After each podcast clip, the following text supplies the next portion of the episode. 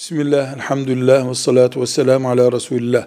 Mushaf, Kur'an'ımızın yazılı olduğu kitap demektir.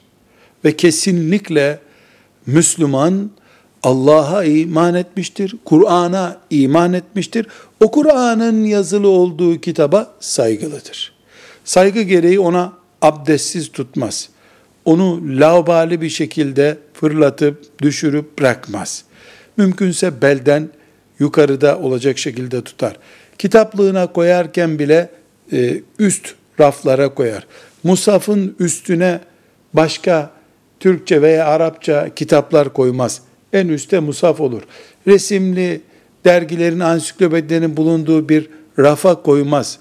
Onu böyle ortada üstüne kalem konmuş, gözlük konmuş bir şekilde bırakmaz. Bir gönül Allah'ın kitabına saygı deyince ne anlıyorsa onu yapmaya çalışır. Elbette bu da onun imanının hareketliliğinden kaynaklanır. Velhamdülillahi Rabbil Alemin.